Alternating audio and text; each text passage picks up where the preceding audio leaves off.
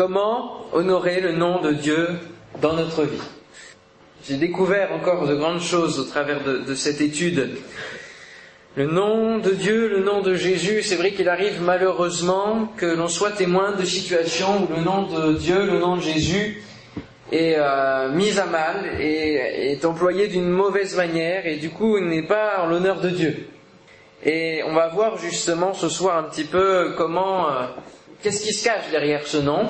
Voilà, brièvement parce que étudier le nom de Dieu c'est l'affaire d'une de longues heures hein, d'études et même euh, pour le développer, j'aurais besoin de plusieurs heures, plusieurs fois. Mais on va voir succinctement ce, ce que contient le nom de Dieu, voilà, ce qu'il y a derrière ce nom-là. Et puis ensuite, on verra les mauvaises utilisations qui peuvent être faites et les conséquences de ces mauvaises utilisations. Et puis, on finira par voir comment honorer ce nom dans notre vie. Vous êtes prêts Oui. Allez, on est parti ce que contient le nom de Dieu et le nom de Jésus plus précisément, parce que c'est en ce nom-là que nous adressons notre prière. Euh, on apprend, quand on est un nouveau converti, à prier au nom de Jésus. On prie le Père au nom de Jésus. Du coup, c'est ce nom-là que l'on utilise, que l'on emploie le plus. Alors, le nom de Jésus vient, va bien au-delà d'un simple nom donné à une personne, hein, comme notre propre nom, bien sûr. Euh, le nom de Jésus désigne le nom du Fils de Dieu, incarné en Fils de l'homme. C'est à partir de ce moment-là que le nom de Jésus lui a été attribué. C'est lorsqu'il s'est incarné qu'il est venu sur terre. Et on peut le lire dans Matthieu, chapitre 1er, verset 21, où il dit, elle enfantera un fils, en parlant de Marie, et tu lui donneras le nom de Jésus. C'est lui qui sauvera son peuple de ses péchés. Oui, parce que le nom de Jésus, c'est Yeshua, et Yeshua, ça veut dire sauveur. Sauveur. Jésus veut dire sauveur. Et donc, c'est normal qu'il puisse porter ce nom-là, puisque c'est la mission euh, avec laquelle il vient sur cette terre. C'est pour nous sauver, nous. Hein, il sauvera son peuple de ses péchés.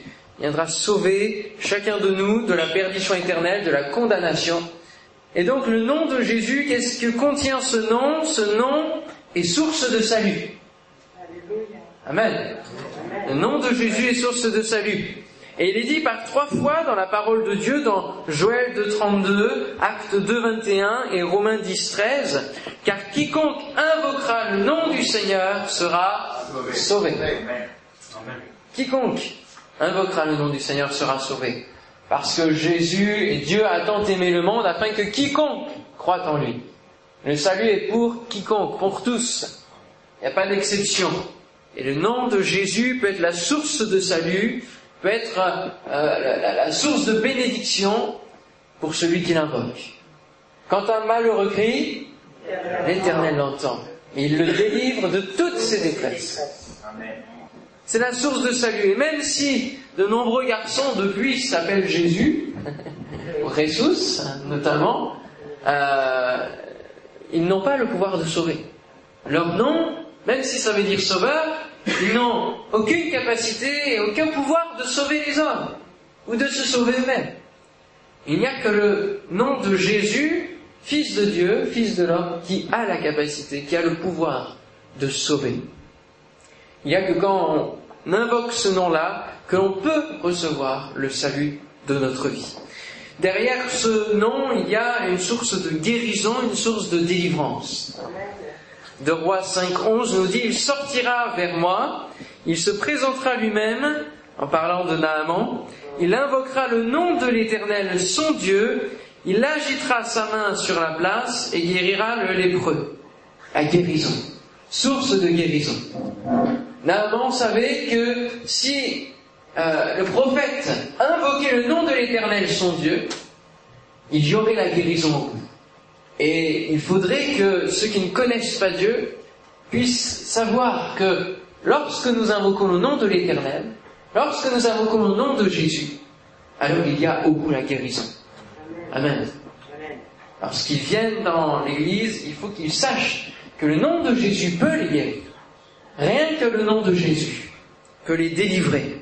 Et on peut bien sûr euh, citer ce verset qui est souvent cité, que je cite souvent, en mon nom, ils chasseront les démons, ils parleront de nouvelles langues, ils imposeront les mains aux malades et les malades seront guéris. S'ils boivent quelques breuvages mortels, il ne leur fera point de mal, etc.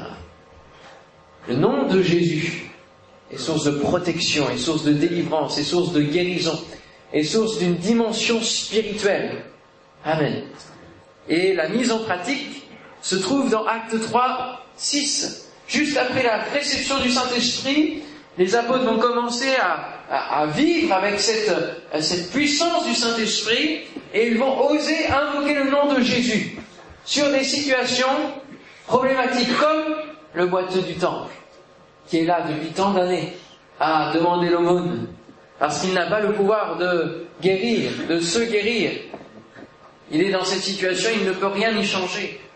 Et ici, les deux apôtres viennent et simplement par le nom de Jésus, par l'évocation et l'invocation du nom de Jésus, alors le boiteux marche, saute et loue Dieu. Amen. Les sources de guérison. Acte 16, 18, on l'a lu dimanche. Je te leur donne au nom de Jésus. Quittez ce corps. Et à, l'heure même, l'esprit de, de Python va s'en aller. Source de délivrance, le nom de Jésus. Le nom de Dieu, finalement, quand on regarde tous les noms de Dieu, chaque nom précise l'identité de Dieu et les caractéristiques de Dieu. Votre nom donne votre identité.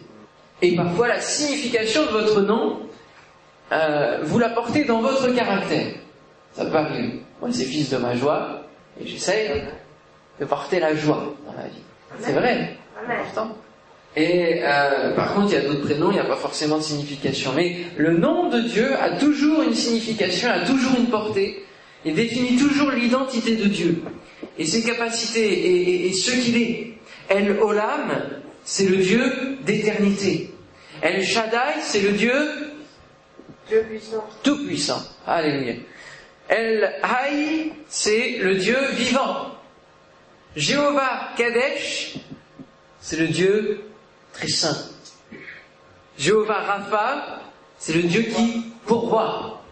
Il y a donc quelques exemples et, il y a toute une autre liste bien plus longue hein, de Jéhovah ceci, de Elle ceci.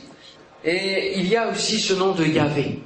Yahvé, le tétragramme, le fameux tétragramme YHWH, où euh, il, il sort dans la Bible au moment où Dieu parle à Moïse. Et donne son identité à Moïse. Il donne son nom. Ce nom qui veut dire je suis celui qui est. Je suis celui qui suis. C'est un petit peu difficile à traduire en français, hein, parce que c'est un présent continu. C'est quelque chose d'éternel. Je suis celui qui est, de toute éternité. Voilà le nom de notre Dieu, le nom de l'éternel, justement. Et ce nom les Juifs, eux, qu'est-ce qu'ils font? Ils ne le prononcent pas. Ils ne le prononcent pas. Pourquoi ils ne le prononcent pas? Parce qu'il est saint, et par crainte. Par crainte, par honneur, par respect. Parce que c'est Dieu, justement, les Juifs ne, prononcent pas ce nom, parce qu'ils connaissent la portée de ce nom. Ils savent que ce nom dans leur bouche Rien que déjà dans leur bouche humaine, c'est déjà dévaloriser et, perdre l'essence même de ce nom. Et de la même manière, comment on aurait le nom de Dieu dans notre vie? Nous devrions déjà comprendre que, le nom de Dieu dans notre bouche, c'est déjà réduire la, portée, c'est déjà le, faire plus, plus petit, plus, plus léger.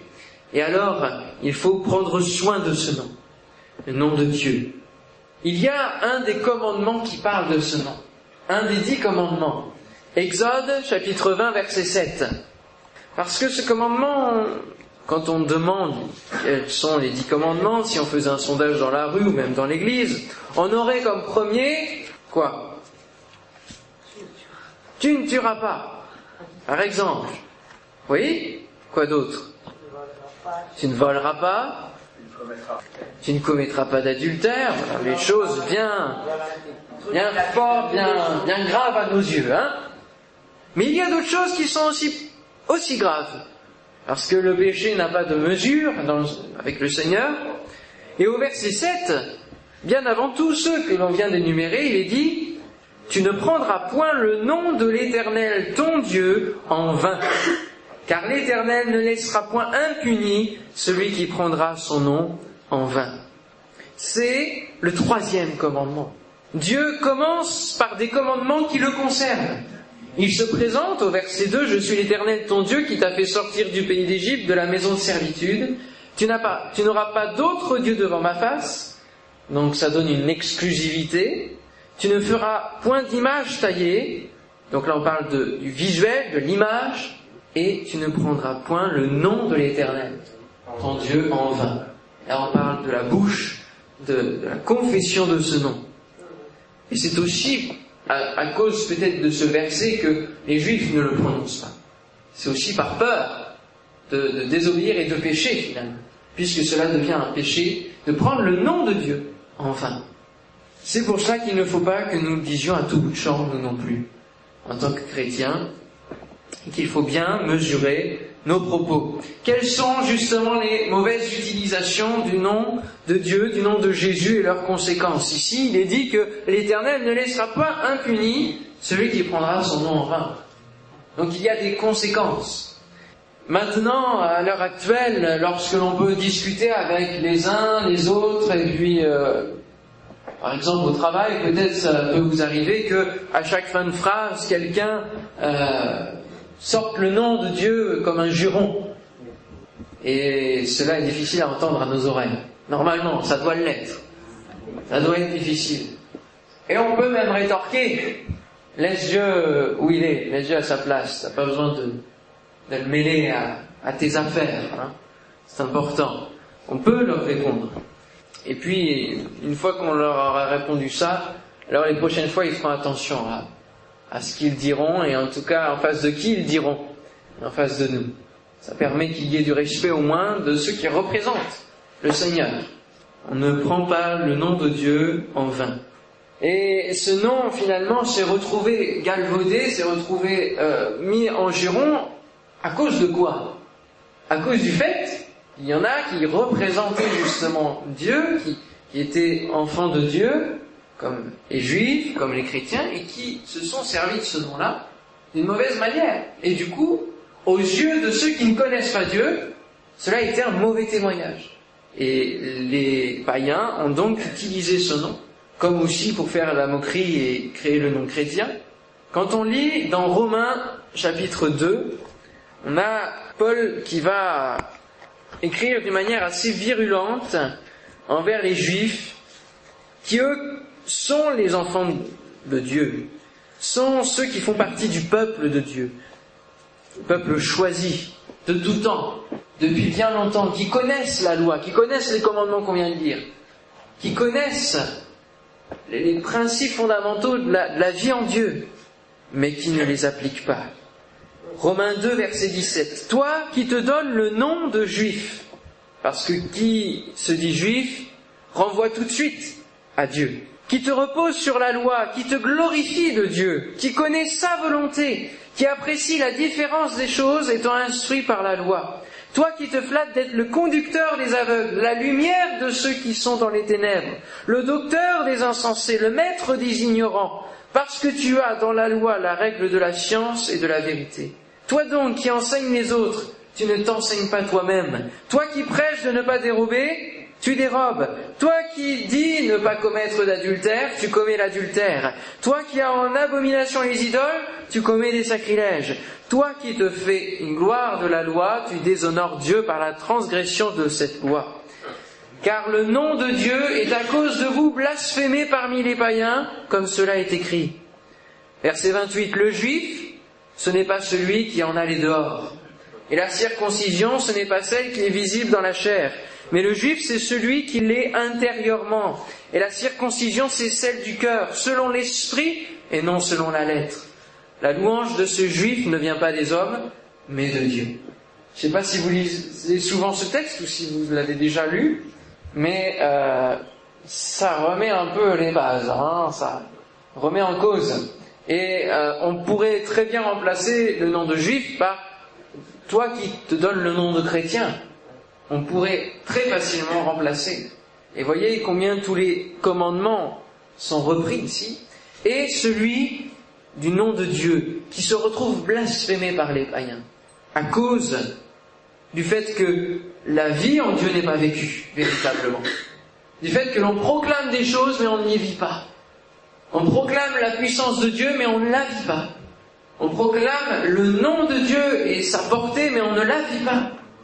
Et du coup ça crée un contre-témoignage, un mauvais témoignage. L'autre jour ma coiffeuse me disait que chez, elle entendait de chez son voisin des cris et des cris et des cris, et puis sors, sors, nom de Jésus, sors, etc. Et puis, elle me disait ça, elle m'a dit, mais j'étais effrayé, je me demandais ce qui se passait. C'est, ça, ça, fait peur, ce, ces gens-là. Ils passent quand même dans une folie, dans des extrêmes, etc. Alors après, euh, comment dire? Qu'est-ce qu'on peut dire? Parce que c'est vrai que on utilise le nom de Jésus pour délivrer, des fois. Mais on ne pense pas au témoignage, on ne pense pas. On fait des choses avec zèle, et on va parler d'Élie tout à l'heure, qui fait des choses avec zèle, et puis, puis on ne pense pas aux dégâts collatéraux. Et puis, surtout, on ne pense pas que, ou en tout cas, on met la puissance du nom de Jésus que, que l'on ne vit plus dans le nombre de décibels, en le prononçant. Parce qu'on croit que c'est là qu'est la force. On croit que c'est là qu'est la puissance mais le, volume de la voix ne fait pas la puissance du nom de Jésus. Et c'est pour ça qu'on ne vit pas la, réelle délivrance de ceux qui ont des possessions, que l'on ne vit pas la guérison de ceux qui, qui sont enchaînés dans des maladies, dans des fardeaux. Et il nous faut retrouver pleinement la puissance qui se trouve derrière ce nom. Amen. Comprendre la portée de ce nom. Comment tenir un bon témoignage auprès, auprès des âmes ensuite, lorsqu'elles entendent ce nom-là utilisé de manière extrême ou de manière qui n'est pas forcément équilibrée. Je dis pas que ces gens-là n'avaient pas raison, peut-être de l'employer, mais il fallait qu'ils fassent attention, il fallait qu'il soit plus équilibré peut-être, afin que cette âme ne soit pas choquée et que derrière euh, ce soit difficile de lui témoigner. Je vous ai raconté l'autre jour la petite histoire hein, de, cette mamie hein, qui, voulait euh, rabrouer un petit peu les enfants qui faisaient des bruits pendant la réunion, les a un peu molestés verbalement, et en finissant euh, sa phrase en disant Je vous le dis au nom de Jésus hein. Voilà, avec des yeux qui ont. les enfants, ils sont restés comme ça. Alors je dis pas qu'il faut pas, il faut rien dire aux enfants, non, il faut leur dire. Mais est-ce qu'il y a besoin de rajouter le nom de Jésus à ça L'autorité, euh, par rapport à ça, euh, c'est pas parce qu'on rajoute le nom de Jésus qu'il va y avoir l'autorité euh, par rapport à ses enfants. Dans cette situation-là, le de Jésus n'a aucune, aucune utilité, je dirais. C'est vraiment pas la circonstance. Voilà comment on peut employer d'une mauvaise manière.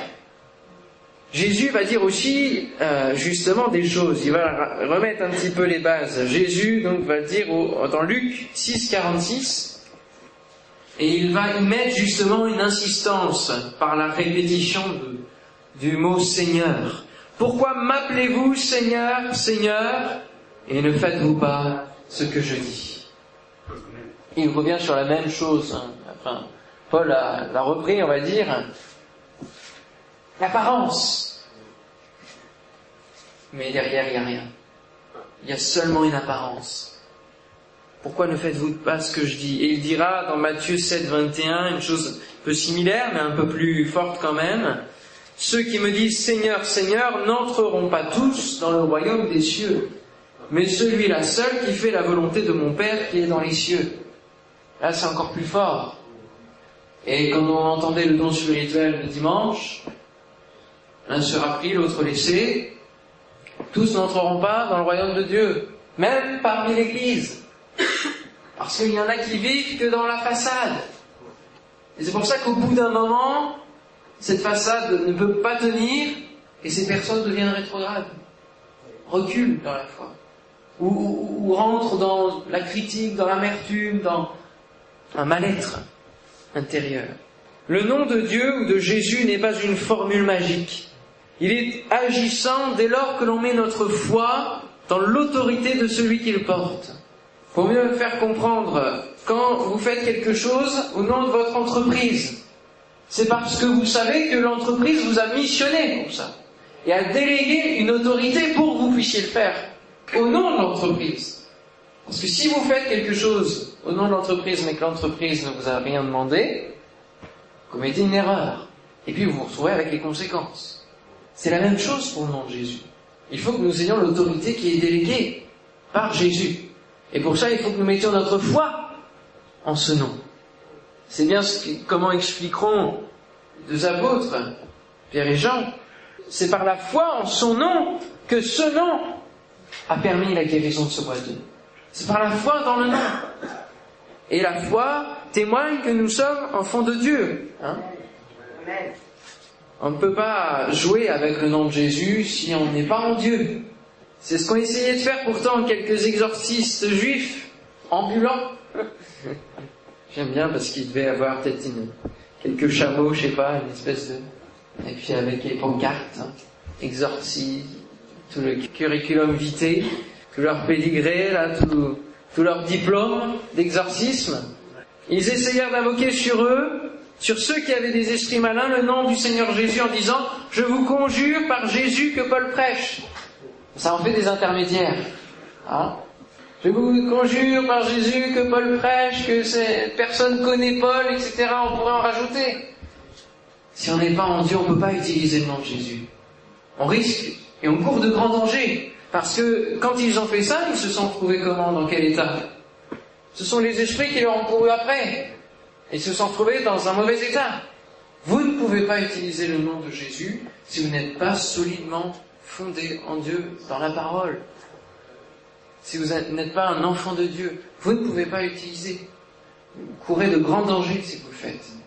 Il faut d'abord comprendre l'autorité, la puissance qu'il y a derrière le nom de Jésus, comprendre quelle est d'abord cette source de salut et la recevoir, la vivre cette source de salut et ensuite pouvoir utiliser le nom de Jésus. Chacune de nos paroles sera analysée, est analysée. Et à chaque fois que nous dirons le nom de Dieu en vain, cela est, comptabilisé. Parce que Jésus dira, dans Matthieu 12, 36, je vous le dis, au jour du jugement, les hommes rendront compte de toute parole vaine qu'ils auront proférée, y compris le nom de Dieu. Donc, les conséquences, c'est qu'au jugement, ah, le nombre de fois où tu as prononcé le nom de Dieu d'une manière vaine, le nombre de fois où tu l'as prononcé avec la puissance de Dieu, pour un bon but, un bon objectif, en étant dans la volonté de Dieu. Le rôle de notre bouche est capital en tant que chrétien et la Bible en parle assez longuement dans différents endroits. Il n'y a qu'à lire Jacques, il n'y a qu'à lire les Proverbes et bien d'autres texte qui parle de ce qui sort de la bouche. Il faut faire attention. Alors, comment honorer le nom de Jésus? On a une prière, le Notre Père, que l'on proclame. Donc, Notre Père, qui est aux cieux, que... Ah Est-ce que vous savez ce que ça veut dire, concrètement? C'est un peu complexe comme expression à, comprendre, le nom soit sanctifié. Alors sanctifier, oui, c'est rendre saint, c'est amener à la sainteté. Mais le nom de Dieu qui a besoin d'être rendu saint, le nom de Dieu est saint. Bah oui. Bah oui. Alors,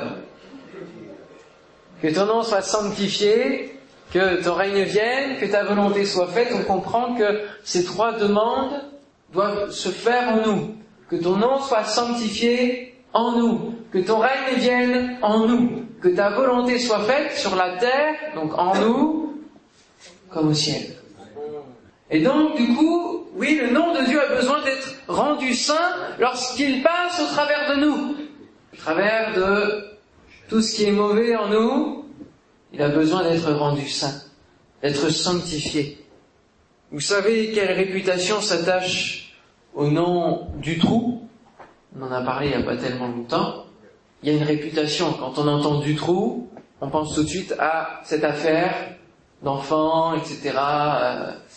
Bon, assez glauque.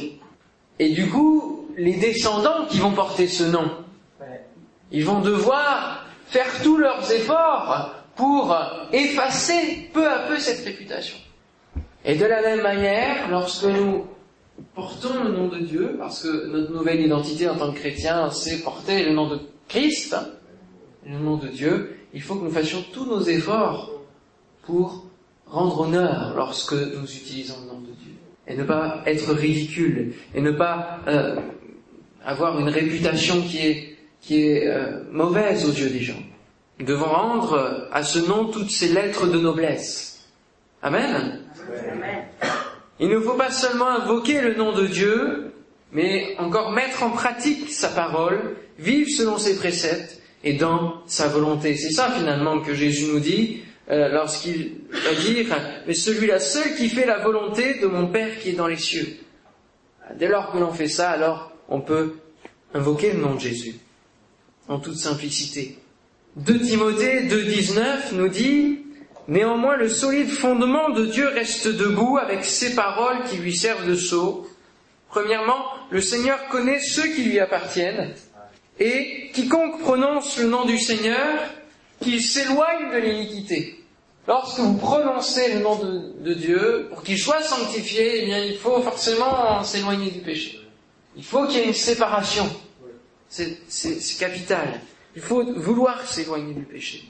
Dieu ne fait pas toutes les choses. Il faut que nous renoncions à notre péché. C'est écrit plusieurs fois dans la parole de Dieu. Euh, J'ai entendu récemment, et certains l'ont entendu aussi en même temps que moi, que ce genre d'expression, c'était pas la première fois que j'entendais, je prends Christ à témoin, je prends Dieu à témoin. C'est pas forcément euh, biblique. Dieu est témoin de toutes les choses. Dieu est omniscient, il connaît toutes choses. Il n'y a pas besoin de le prendre à témoin, il n'y a pas besoin de, le mêler dans nos affaires. Il n'y a pas besoin. Parce que finalement, euh, on n'a même pas le droit de prendre Dieu en otage. C'est prendre Dieu en otage que de dire ce genre de paroles. Et on n'a pas besoin de le faire si on fait la volonté de Dieu. On n'a pas besoin de dire ce genre de paroles. Ça, c'est encore une mauvaise utilisation du nom de Dieu. Si on fait sa volonté, cette volonté, elle se trouve dans la parole de Dieu. Des fois, on se demande comment on fait la volonté de Dieu. Lis la parole, mais là en pratique, c'est faire la volonté de Dieu. Voilà, c'est tout. C'est aussi simple que ça. Jésus étant la parole, lorsque nous confessons son nom en toute conscience, nous confessons la Bible, l'ensemble de la Bible, l'ensemble de l'Écriture. C'est pour ça que c'est fort. C'est pour ça qu'il y, a toute une portée à ce nom. Parce que Jésus est la parole incarnée. Et lorsqu'on on prononce le nom de Jésus, bien derrière, il y a toutes les promesses de la parole, il y a tous les commandements de la parole, il y a tout. Tout est rapporté à Jésus. En conclusion, je parlerai de cette histoire d'Élie. Dieu va donner une grande leçon à Élie. Vous savez qu'il a euh, tué les 450 prophètes de Baal, qu'il a invoqué le nom de Dieu pour que le feu descende du ciel sur cet autel qui était baigné d'eau. Il n'y avait que des pierres. Le feu de Dieu est descendu. Et alors Élie était content. Pourquoi? Parce qu'il avait donné honneur, il avait sanctifié le nom de Dieu au travers de sa vie, au travers de son ministère de prophète. Il avait honoré son Dieu, il avait montré quel était le vrai nom de Dieu, qui était le Dieu vivant. C'était le sien. Ça c'est bien, n'est-ce pas? C'est une belle expérience. Mais quel contre-témoignage il va donner juste après? Dans 1 roi 19, qu'est-ce qui se passe juste après? Eh bien, on retrouve Élie au fond d'un trou, au fond, du trou, hein, à vouloir la mort, à fuir Jézabel et Akab. Élie, il est où ton Dieu? Il est où ce nom bon, que tu as invoqué? Tu peux plus l'invoquer T'as plus de puissance? Ça marche une fois sur deux ton truc? C'est ce que ceux qui regardaient, heureusement qu'il n'y avait personne, puisqu'il était un peu dans le désert, il n'y avait plus que les corbeaux, euh, les anges, mais c'est ce qu'auraient pu dire des gens qui l'auraient vu. T'as fait un grand exploit au nom de Dieu, puis maintenant, tu te retrouves, euh, t'es plus sur la montagne, t'es descendu au fond du trou? Ça ne va pas? Alors, qu'est-ce que va faire Dieu? Dieu va lui montrer la constance.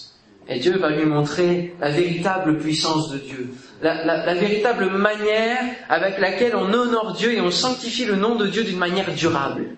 Parce que finalement, l'exploit qu'il a fait, ça a été le moment où il a une victoire sur les prophètes de Baal. Mais ça a été juste un instant. Alors que Dieu, lui, ce qu'il désire, c'est que l'on l'honore d'une manière plus durable et plus marquante. Et alors il va donner, il va montrer à Élie plusieurs phénomènes. D'abord un vent fort et violent, qui était capable de briser les rochers, briser les montagnes. Mais Dieu n'était pas dans ce vent-là. Dieu n'était pas dans cet exploit-là. Dieu n'était pas dans cette grande manifestation-là. Ensuite, il va provoquer un tremblement de terre énorme. Et pareil, Dieu n'y était pas.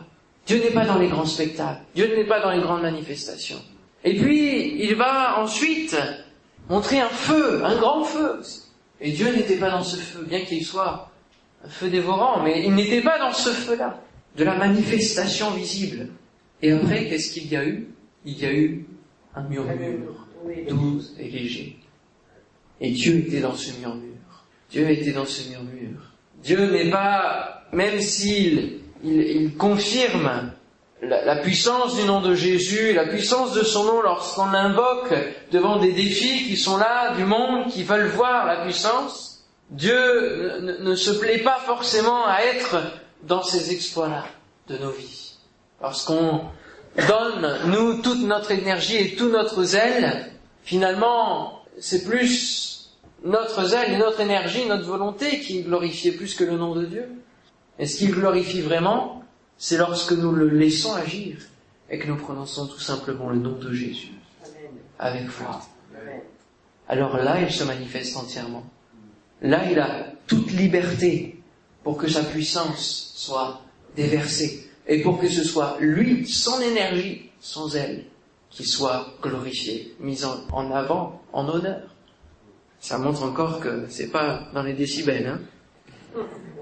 Eh oui, finalement. Il est dans le murmure doux et léger.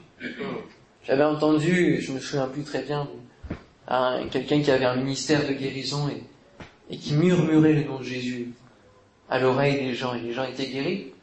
Je citerai un dernier passage dans Philippiens chapitre 2, versets 9 à 11, qui nous parle de ce nom. Il est dit, c'est pourquoi aussi Dieu l'a souverainement élevé et lui a donné le nom qui est au-dessus de tout nom, afin qu'au nom de Jésus tout genou fléchisse dans les cieux, sur la terre et sous la terre, et que toute langue confesse que Jésus-Christ est Seigneur à la gloire de Dieu le Père. Waouh Ça c'est magnifiquement écrit. Hein. Ça ne peut être que l'inspiration de l'Esprit. Hein. Tellement beau. Le nom qui est au-dessus de tout nom, afin qu'au nom de Jésus, magnifique. Que toute langue confesse que Jésus-Christ est Seigneur. Alléluia. Pour pouvoir bien utiliser le nom de Jésus, il faut que l'on reconnaisse derrière qu'il est le Sauveur et qu'il est le Seigneur de notre vie. Sans cela, on ne peut pas bien l'utiliser. Amen.